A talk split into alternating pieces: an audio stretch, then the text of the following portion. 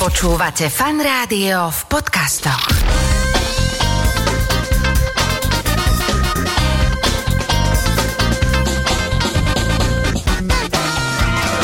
Nedeľná talk show so Šarkanom. Počúvate Fun Rádio, nedeľnú talk show. V tejto chvíli už vedľa mňa v štúdiu sedí môj dnešný hosť Andrej Bednar. Vitaj. Pekný deň prajem. Ja som ťa už tak pred chvíľkou v úvode predstavil, že startupista. To je dnes taká, že pomaly už akože niečo ako influencer, že každý druhý mladý človek by chcel byť startupista alebo influencer. Tak si to poďme pekne rozobrať, teda nejdeme sa baviť o influenceroch, ale čo je to vlastne byť startupistom, alebo začneme pekne od piky.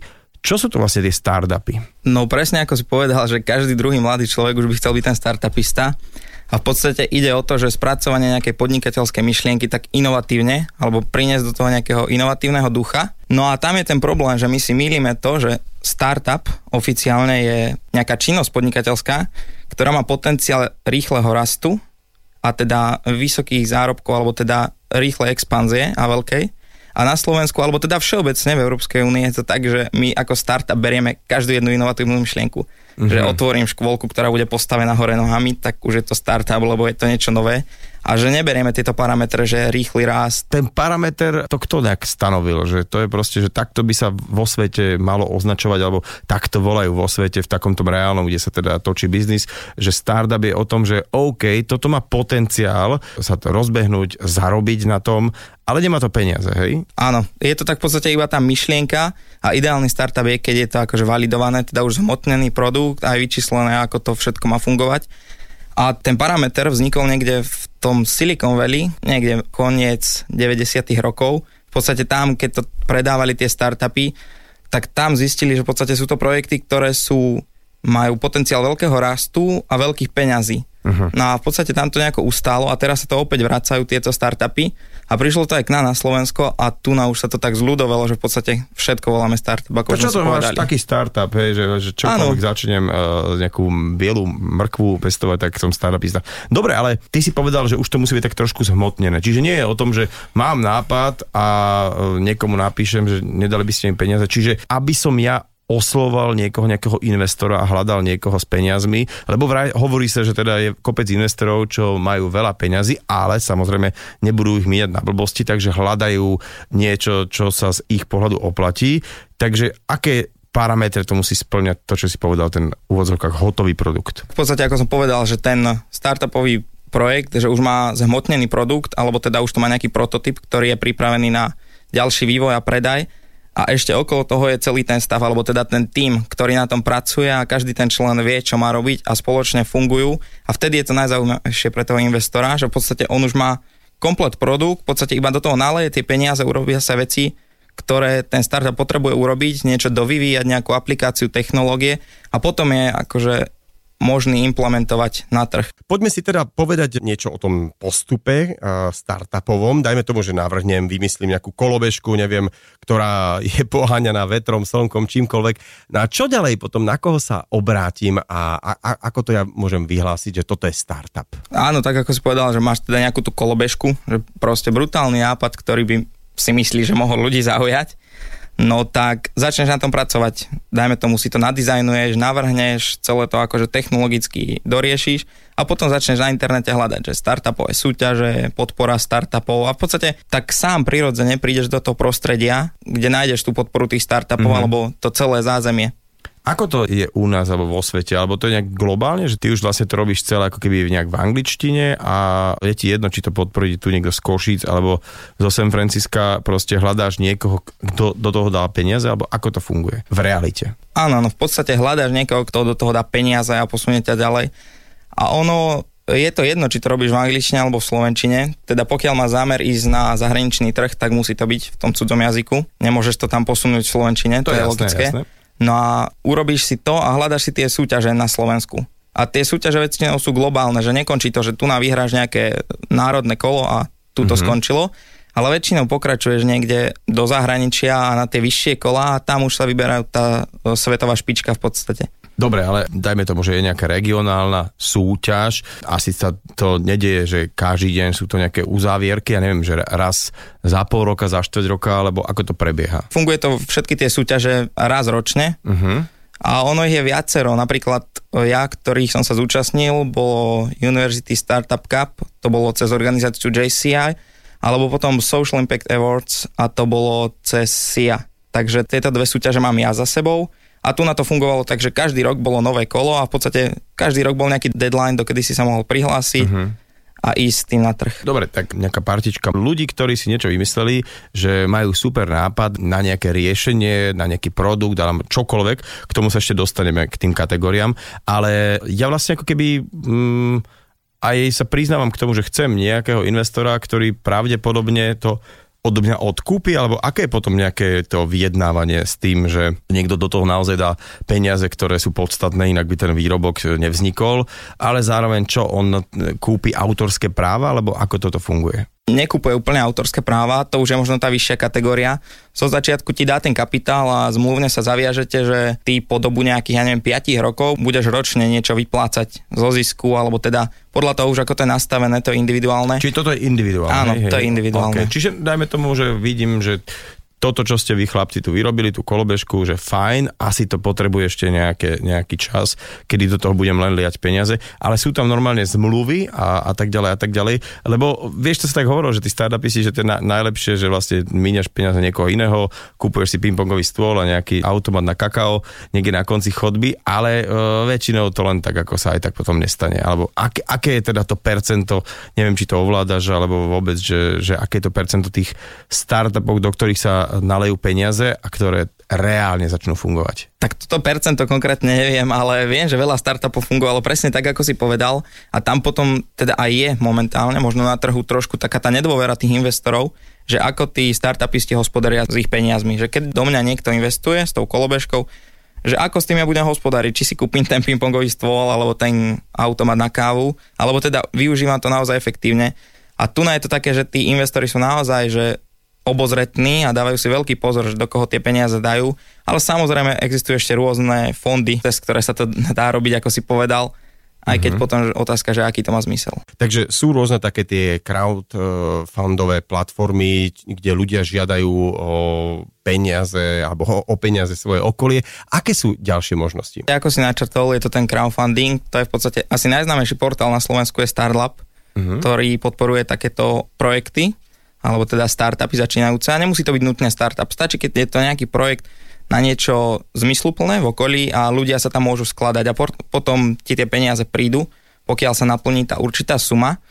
Alebo teda, ako si povedal, teraz sú sociálne siete veľmi silné, takže vieš si to niekedy urobiť aj sám. Keď máš dobrú komunitu ľudí okolo seba, ktorí majú nejaký ten dosah a vplyv na sociálnych sieťach, tak vieš si vyzbierať aj takto cez nejaké jednoduché posty na Instagrame, Facebooku. A ty si už aj spomenul to, že si sa zúčastnil nejakých súťaží, tam si ako obstal? Začali sme tou súťažou Social Impact Awards a tam sme vyhrali to národné kolo a postúpili sme ďalej, tam to boli medzinárodné workshopy, v tom roku 2019 sa to konalo na Ukrajine. Čo to znamená medzinárodné workshopy? Že vlastne ešte vás tam nejakí skúsení frajeri, keby ešte tak kaučujú, že OK, dalo by sa s týmto niečo robiť, ale potrebujete na toto a čo to znamená? No presne to je tak, že vlastne ty tam prídeš a nie len ťa niekto kaučuje, ale ty aj networkuješ s tými ľuďmi, ktorí sú tam, lebo predsa tých štátov je viacej, ktoré sú tam zapojené. To bola, myslím, východná Európa, táto súťaž a celá tá východná Európa tam zo každého štátu traja, alebo myslím 4 členov, teda 4 súťažiaci. No a vlastne s nimi networkuješ a porovnávaš sa tak v podstate s tou konkurenciou, že ako fungujú oni, ako fungujete vy. A do toho máte denne v podstate tie workshopy od tých koučov, ktorí vám hovoria, že tu na je to fajn, toto vylepšiť, alebo takéto sú naše tipy, takto sme išli my. Uh-huh. A teda keď si to hovoril, že potom sa vyberá nejaký jeden, alebo teda samozrejme nejaký víťaz, tak cítite sa tam medzi sebou akože konkurencia, že tak tu hádam ti nebudem hovoriť, lebo však potom ty to zoberieš a vyhráš to, alebo je tam skôr taká prajná nejaká atmosféra. Teraz povedz naozaj, ako to je, nie, že lebo čakalo by sa, jasné, všetci si tam držíme palce navzájom. Akože, hej, znie to ako klišé, že jasné, všetci takí prajní, ale ono to tak fakt je, že väčšinou sa stretám s tou generáciou v tak okolo 20, 25 do 30 rokov. Až naozaj tá atmosféra je taká prajná, že nie je tam niekto, kto by ti to závidel a vyjdeš cez chodbu a za rohom na teba vyskočí s nožikom. Mm-hmm. Že... A dobre, a to, či je to ste v rôznych kategóriách, alebo sú to také, že jednotné kategórie, že je jedno, či to je nejaký IT-čkový, alebo nejaký ekologický, alebo proste presne nejaký produktový nápad, alebo sú nejaké kategórie? Sú tie kategórie, že je to rozdelené, či je to technologicky, ekologicky zameraný startup, alebo tak, ako si to pomenoval, že nie je to delené vekom, ale tým zameraním, na čo sa zameriavaš. Ty si spomínal tie startupové súťaže. Čo to vlastne znamená mať nejaký diplom, že hurá, vyhrali sme, alebo sa na tých súťažiach nachádzajú nejakí ľudia, ktorí vyložene skautujú, hľadajú nejaké mladé talenty alebo startupy, nápady? To je presne tá vec, o ktorej sme sa bavili aj na začiatku, v podstate, že ty sa dostaneš do tej startupovej komunity a tam presne takíto ľudia fungujú, ktorí hľadajú tie možné nápady a projekty, do ktorých by mohli investovať a chodia aj po takýchto súťažiach a väčšinou sú to tí mentori alebo tí coachi, ktorí ťa niečo chcú naučiť a oni si tak vytipujú, že tam je to fajn, tá kolobežka by mohla ísť, tak čiže skúsime do toho investovať. Možno aj pre nejaké investorské skupiny, si myslíš tak, že? Áno, môžeš sa stretnúť aj s tým, že investorské skupiny, akože veľa ich je aj tu na Slovensku. A ja som sa stretol už s viacerými, že na týchto podujatiach boli aj oni a mal si sa možnosť s nimi porozprávať a oni už vidia, že do čoho by sa asi oplatilo ísť. A je to tak, že niekedy oni sami vedia posúdiť na základe nejakého rozhovoru alebo proste majú nejakú metodiku, že OK, akože nápad fajn, ale táto partička to v živote nezrealizuje, alebo že aký si mal ty dojem, keď si s niekým takto komunikoval? No oni to tu skôr posúdiť nevedia, lebo oni vedia jedného človeka, ktorý to reprezentuje a nie je celý ten tím, čiže oni nevidia až tak dovnútra toho, ako tam je tá tímová chemia nastavená, ako to funguje. Ale oni, v podstate tam je to tiež veľmi individuálne, do čoho ten človek chce ísť, že teda možno ho zaujímajú technológie, možno tie ekologické riešenia. Takže oni už si individuálne vyberajú a podľa toho vidia, že aký to je nápad, že či sa oplatí, neoplatí. A keď teda sa rozhodnú, tak potom skúmajú to, že ako funguje ten startup, že koľko tam je ľudí, ako to majú nastavené, či spolupracujú, či je to naozaj taká partička, ako si povedal, že tak títo by to asi nedali, alebo naopak. Kde si som počul taký výraz, že morfická rezonancia, to bol taký akože vtipný moment, keď jeden človek obhajoval svoj nápad, ktorý už bol pred 2 rokmi akože úplne identicky niekde vymyslený, že stane sa aj to, že proste niekto príde na niečo a potom zistí, že ale tak toto až taký úplne nejaká inovatívna vec nie je, lebo že už to tu bolo, alebo že či keď niečo vymýšľaš, to sú dve otázky, musíš na obidve, ja vždycky dávam 2-3, že či si človek to musí nejak tak registrovať, vie, že niečo, na niečo prídem a myslím si, že počkať, tak ale aby mi to niekto tam ako neobťahol a nejak nezobral tento nápad, že či si tak už mladí ľudia patentujú alebo nejakým spôsobom nejaké autorské práva na to robia. To presne je tá vec, že je rozdiel súťaž a potom nejaký inkubátor, teda inkubačný program, kde ťa niekto potlačí alebo teda pomôže ti rozbehnúť sa. A v tých inkubátoroch sa často stane, že sa už objavia nápady, ktoré boli realizované 2 roky dozadu. A niekedy aj uspeli a ten človek príde do inkubátora, že on by to chcel robiť a ani si tak neuvedomí, že robí vlastne to isté, len si myslí, že robí niečo iné. A tam sú takíto ľudia vyvedení z miery, že toto tu už bolo, že s týmto neuspejete. Tak tu je takéto prvé sito a do tých súťaží, že už nejdú väčšinou takéto veci, že tam už je to naozaj iba veci, ktoré ešte neboli, tak sa posunú do súťaží. Ale to je asi aj pre startupistov, teda ľudí, ktorí majú nejaký nápad, je dobre si spraviť také, že zistiť, či už takéto niečo niekto nevymyslel, nie? Či? No, tak áno, tak to je samozrejmosť, lebo keď začínaš s tým, tak urobíš si prieskum trhu, konkurencia, vidíš, že či do toho ísť alebo neísť. Máš o tom prehľad celkom, viem, takže čom sú Slováci alebo slovenskí mladí ľudia takí úspešní v rámci týchto startupov? Alebo je to veľmi tiež individuálne? Je to individuálne, ale myslím si, že prevažne sú to tie technologické startupy a nejaké tie aplikácie. A potom často sa teraz objavuje aj prepájanie vedy a nejakých tých technológií, uľahčovanie tých vyšetrovaní samotných a podobných vecí.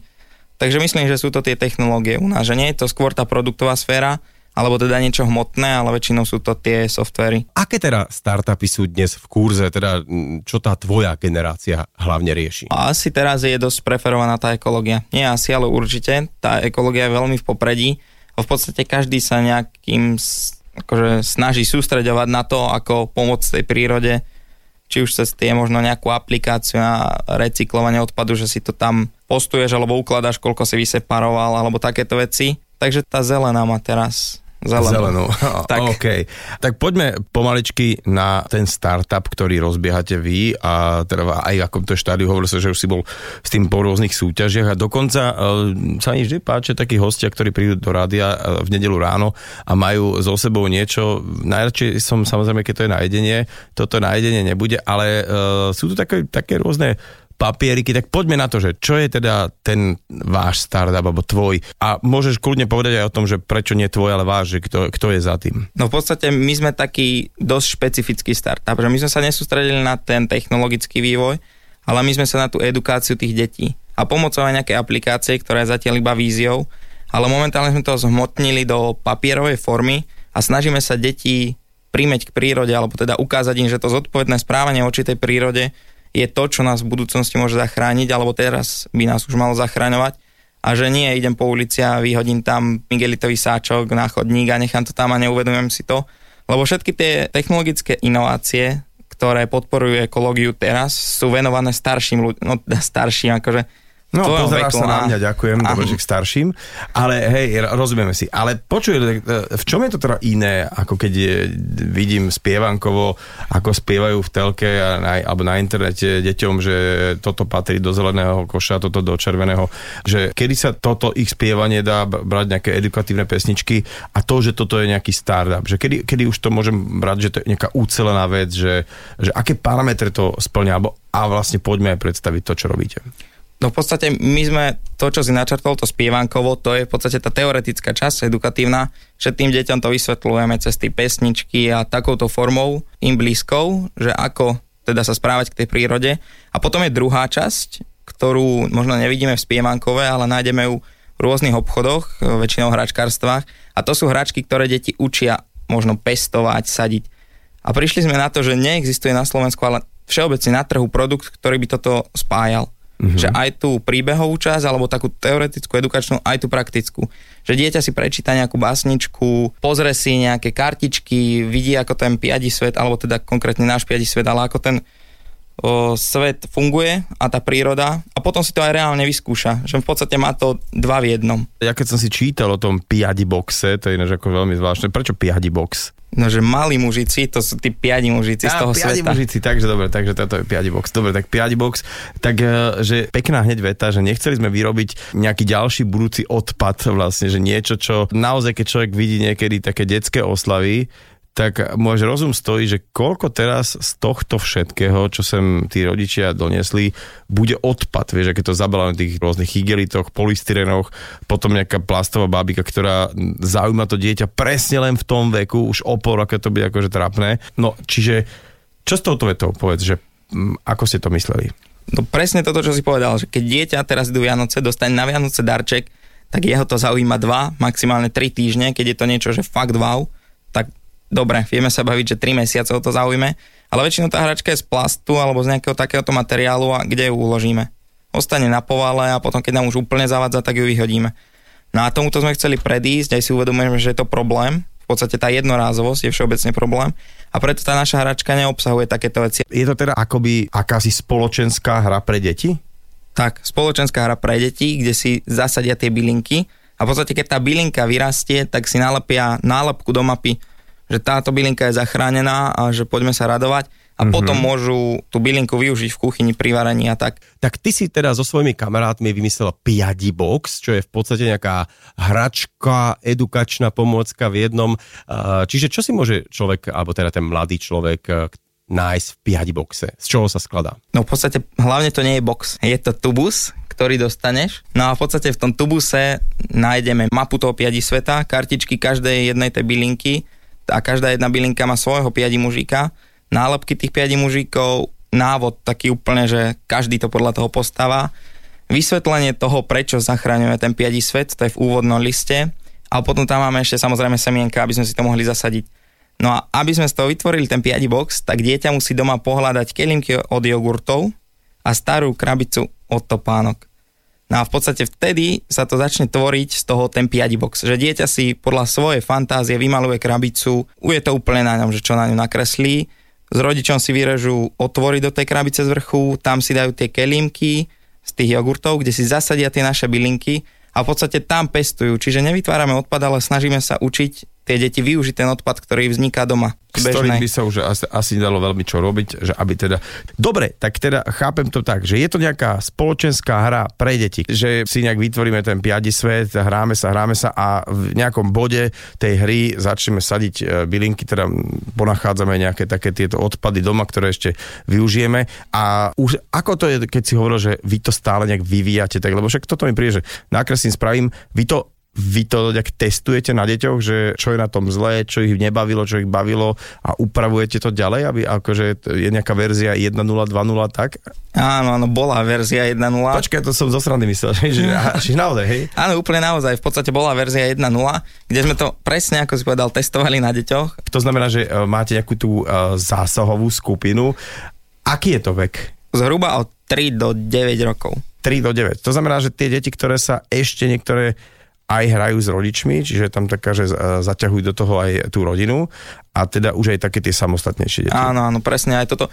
Tam sme chceli aj stavať na tom, že to dieťa, keď sa ešte hrá s rodičom, že teda budujú si nejaký ten vzťah medzi sebou a potom tie staršie, tí možno 8-9 ročné deti, že už vidia v škole, že sa niečo učia, nejaká prírodoveda myslím, alebo niečo také, tak prakticky si to môžu vyskúšať s tou našou hrou, že ako to vlastne celé funguje v tej prírode. Čiže to sú nejaké klasické kuchynské bylinky. Ale vidíš, že ja teraz čakám to, že teraz vyťahneš na mňa teda v odzovkách nejakú technologickú inováciu a pritom to je proste nápad. Čiže o tom to je to ten startup, že nemusíš vždy ísť o nejakú technológiu, ale je to o tom, že dostaneš nejaký nápad a aby si to ale aj, dajme tomu, aj toto nejak vyvinulo, teda mohol to vyrábať vo veľkom.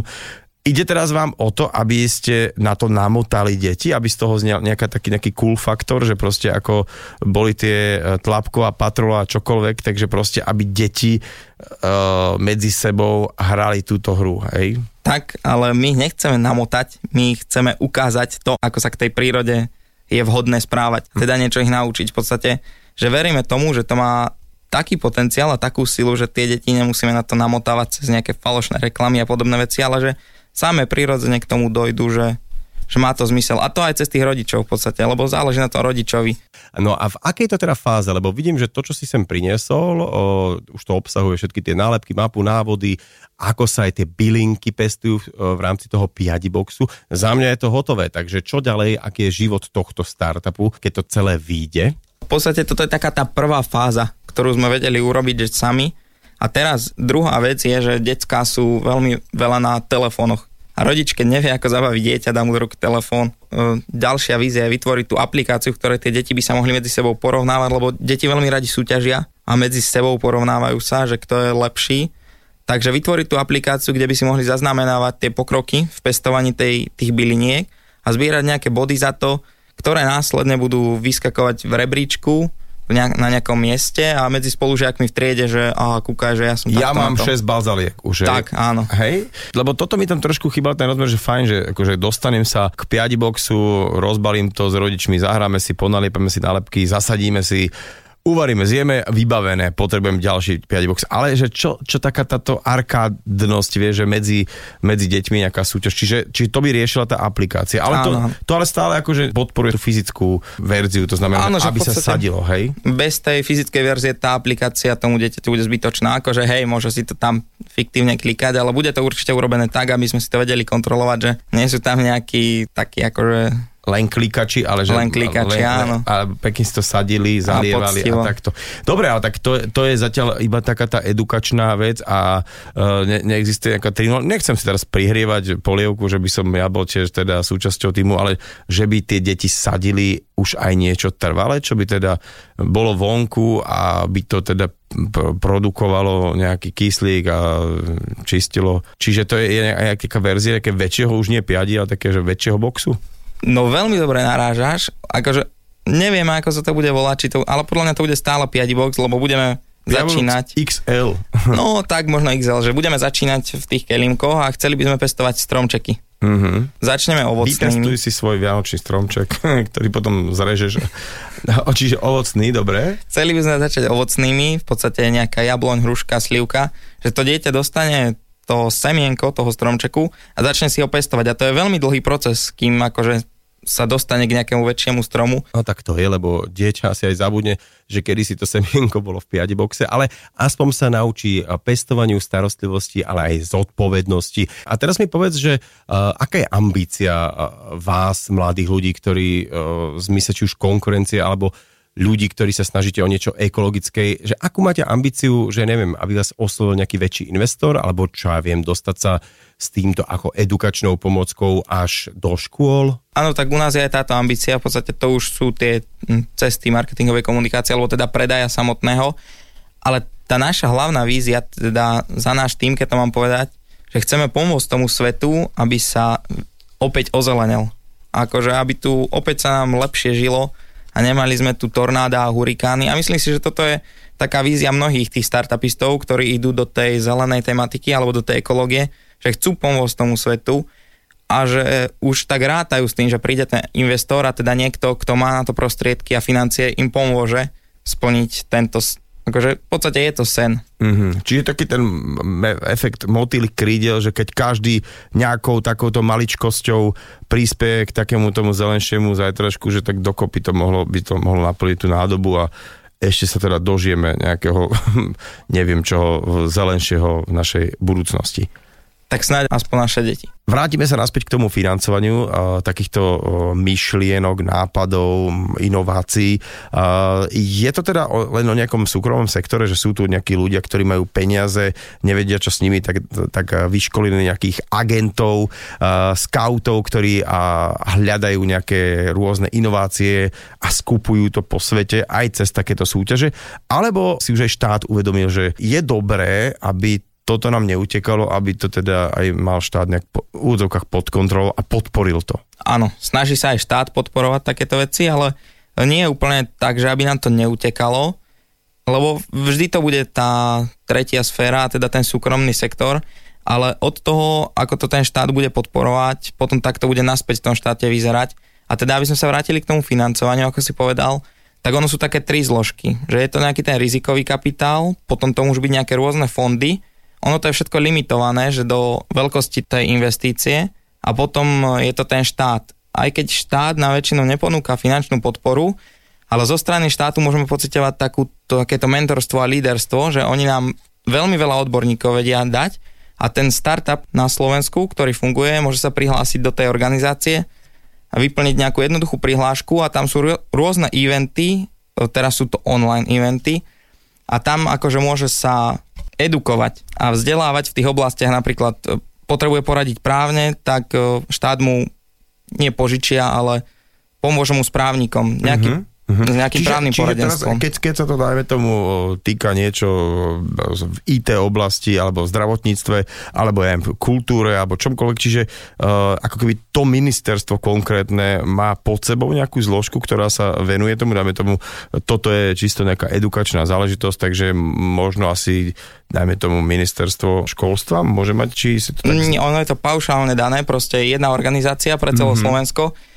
Tam sa to až tak nekategorizuje na tie jednotlivé odvetvia. Tam je to proste tak paušálne podávaná tá podpora alebo pomoc tým startupom. Čiže toto je tak z tej strany štátu. Uh-huh. Že ono to nefunguje individuálne podľa ministerstiev, ale paušálne. A tak každá pomoc dobrá, je super, že štát sa snaží pomáhať novým nápadom. Aspoň takýmto spôsobom. Ja som spomínal na začiatku, že mnohí mladí ľudia si predstavujú to, že byť influencerom alebo startupistom je nielen sexy, ale dá sa z toho vyžiť dobre. Tak čo, ako to je s tým startupom na Slovensku? Je to už aj u nás možno, že povolanie? No tak to je veľmi individuálne. Akože ten startupista častokrát je to tak, že keď už nájde investora, môže dostávať plat.